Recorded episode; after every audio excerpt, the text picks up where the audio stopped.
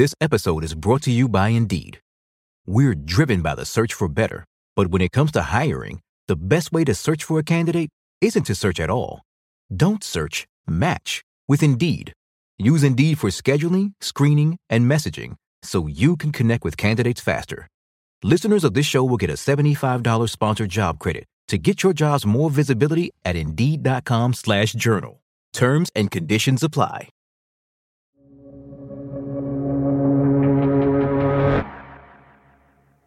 This week, a powerful U.S. Senator, North Carolina Senator Richard Burr, lost his cell phone. He lost it to the FBI. Wednesday, FBI agents served a search warrant on his lawyer in order to obtain his cell phone, and then they went to his house and they actually took the phone from him. That's Sadie Gurman. She covers the Department of Justice. How unusual is it for a senator to get something like a phone or a computer seized by the FBI? That's very unusual. I mean, this is something that the Justice Department and the FBI do not take lightly. It requires layers of approval, including all the way up to the highest echelons of the Justice Department, which means that Attorney General Barr would have likely weighed in on this case. A senior DOJ official has told us that it's not something that they do often, and it's not something that the senator wants hanging over his head as well. The phone seizure is part of an FBI probe into stock trades made by Senator Burr, as well as similar trades made by a few other senators in the weeks before the coronavirus tanked the market. Today on the show, the insider trading allegations within Congress and the investigation into Senator Burr. Welcome to The Journal, our show about money, business, and power. I'm Kate Linebaugh. It's Friday, May 15th.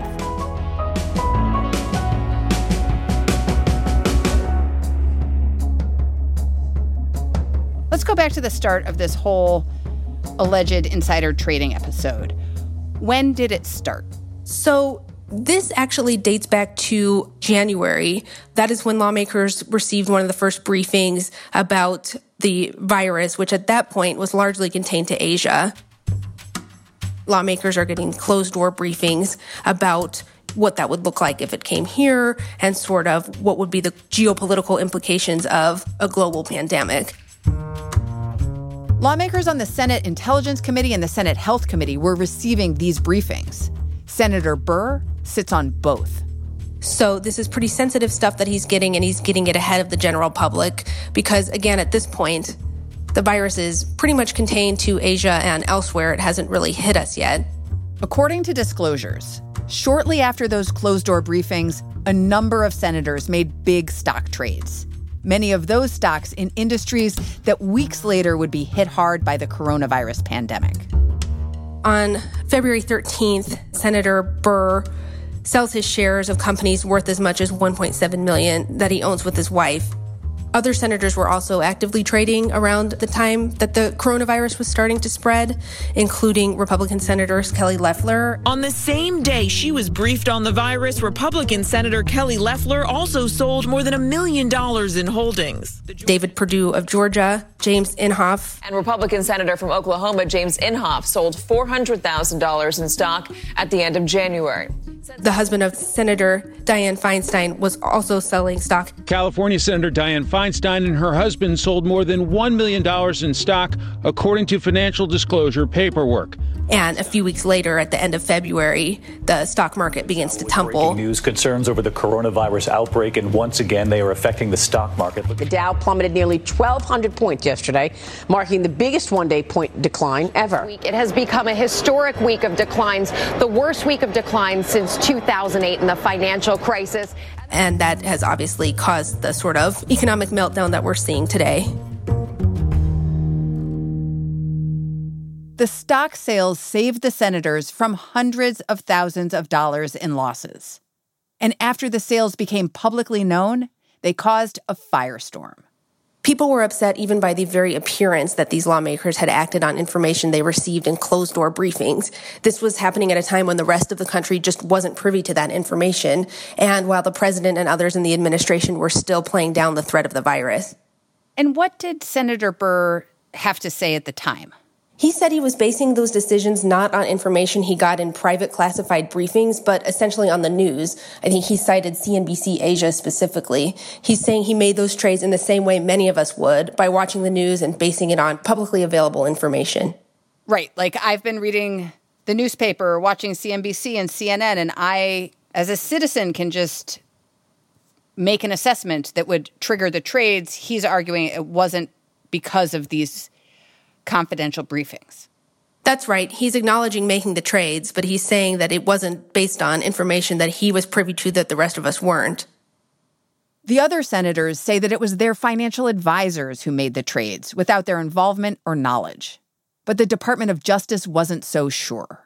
Shortly after these disclosures were made, the FBI launched an investigation. And what was the red flag that these stock moves raised for the Department of Justice?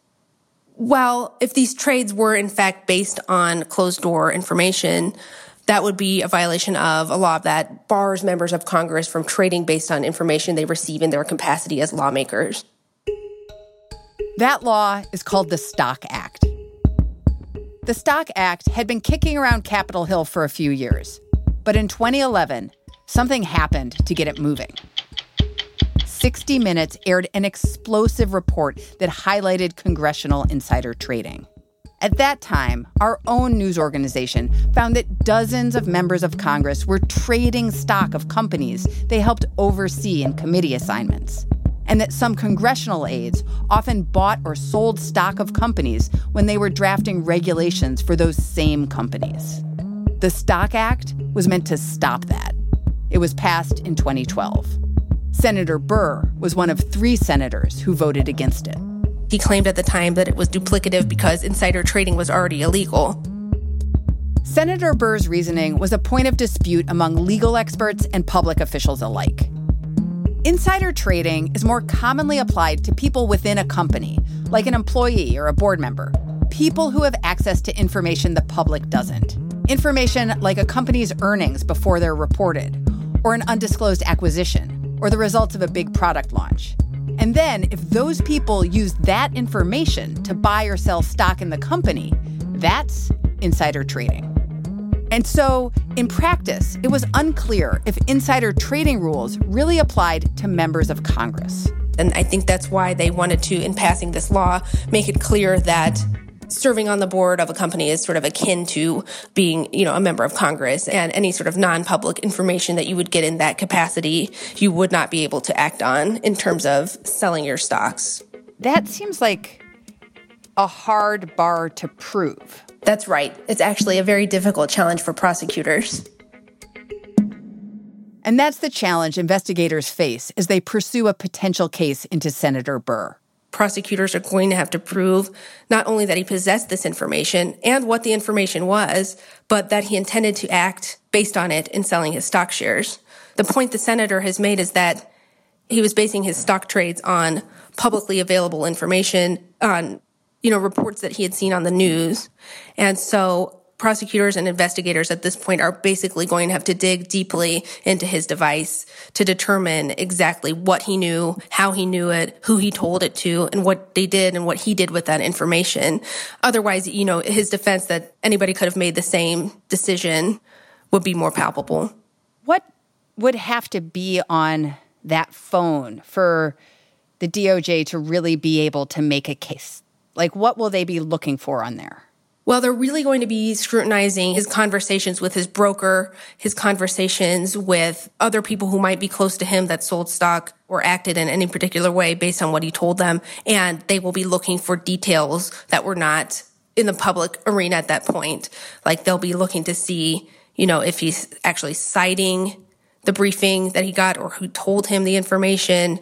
And that is why they wanted to not only just search his electronic storage, but also the device itself, because they need to get into those text messages. Another hurdle that legal experts cite is that any information from the briefings was likely to have been predictions about the disease spread rather than hard facts. Members of Congress have been prosecuted for insider trading before, but largely for information they got outside of their congressional duties. The most notable case recently is that of former Representative Chris Collins of New York, a Republican who was sentenced earlier this year to 26 months in prison. He admitted revealing inside knowledge to his son about a drug company stock that was likely to fall. And he learned of that information because he served on the company's board. So that's why the situation is a little bit different.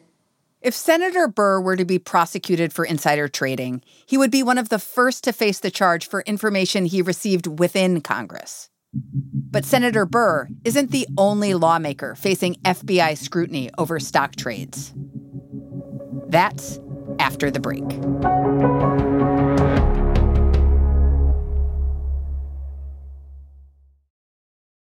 This episode is brought to you by Indeed. We're driven by the search for better but when it comes to hiring, the best way to search for a candidate isn't to search at all. Don't search, match with Indeed. Use Indeed for scheduling, screening, and messaging so you can connect with candidates faster. Listeners of this show will get a $75 sponsored job credit to get your jobs more visibility at Indeed.com slash journal. Terms and conditions apply. This episode is brought to you by Natrol. Natrol is America's number one drug-free sleep aid brand, helping you fall asleep faster and stay asleep longer. Natrol melatonin gummies are made with clean ingredients, like 99% pure melatonin, to work with your sleep cycle, helping you sleep better, making the next day your best day. Natrol. Sleep tonight, live tomorrow. Shop now at natrol.com. This product helps with occasional sleeplessness. These statements have not been evaluated by the FDA. This product is not intended to diagnose, treat, cure, or prevent diseases. Welcome back. In recent days, we've learned that other lawmakers have also faced questions from the FBI. A spokeswoman for Senator Feinstein of California acknowledged that law enforcement officials have questioned her about trades her husband made around the stock market turmoil and that she had turned over documents showing that she had no involvement in those trades. And Senator Loeffler has turned over personal stock documents and other information to the DOJ, the SEC, and the Senate Ethics Committee, according to a spokesperson. The spokesperson also said the documents establish, quote, that she and her husband acted entirely appropriately and observed both the letter and the spirit of the law. Why is Senator Burr the focus of this investigation when there were other senators who seem to have done similar things? So Senator Burr appears to be the focus of this investigation, and that's likely because, unlike the other lawmakers who have acknowledged making trades around this time, he has admitted to making them himself. And these other lawmakers have said, you know, basically this was my financial advisors who I've hired made these trades for me. And that gives them an opportunity to say, maybe we didn't even know that they had done that. Because to prove an insider trading case, it involves proving a level of fraudulent intent. And so the lawmakers who had brokers that did this on their behalf can say they had no idea that the trades were made. Yesterday, Senator Burr reiterated that he hasn't done anything wrong and that he would continue to cooperate with the investigation. He also announced that he would temporarily step down from his role as the chairman of the Senate Intelligence Committee. Um, this is a distraction to the hard work of the committee and the members, and I think the security of the country is too important to have a distraction. But it's his time as head of the Intelligence Committee that adds another layer to the situation. There is an interesting element of political intrigue to this investigation because of the prominent role that Senator Burr has played in high profile investigations, including the bipartisan probe that his committee was leading into Russian interference in the 2016 election. And it is just interesting to note that while consistently conservative, he is somebody who's drawn ire at times from Trump's allies because of his role in that investigation. And in this insider trading investigation of Senator Burr, what's going to happen next? So investigations like this typically take a very long time. And the department, you know, is cognizant of that and is cognizant of the fact that the senator doesn't want this hanging over his head, that there are political implications of this. This move suggests the department's in a fairly advanced stage of investigation. And then, you know, they can decide whether there's enough evidence there to bring criminal charges. If you were to guess, how long would you say this sort of investigation takes? You know, I think we can expect it to take months. not weeks. The FBI and prosecutors are going to want to be very careful with something like this because it is such a political hot potato. They're going to want to make sure that every T is crossed and every I is dotted.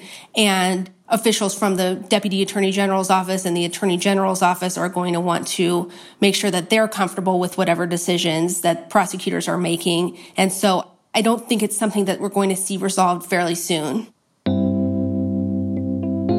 And in kind of thinking about this point that you've raised about why this has sparked public outrage, it feels like these lawmakers may have acted in a way that has raised the perception that they did something improperly, and that doesn't look good on them. Right. And I think that's what has upset so many people, both Democrats and Republicans. This happened at a time when people are losing their jobs and the market is tanking and 401ks are in jeopardy. So if they made those trades based on information the rest of us didn't have, I think many people would find that outrageous.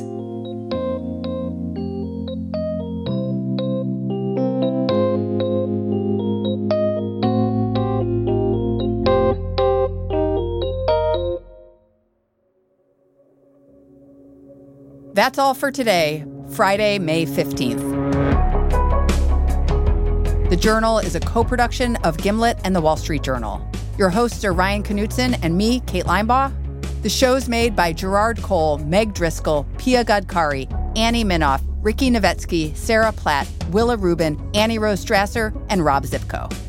Our show is engineered by Griffin Tanner with help from Sam Bair.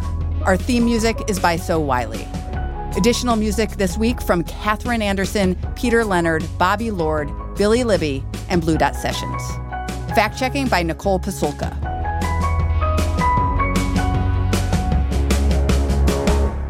Thanks for listening. See you Monday.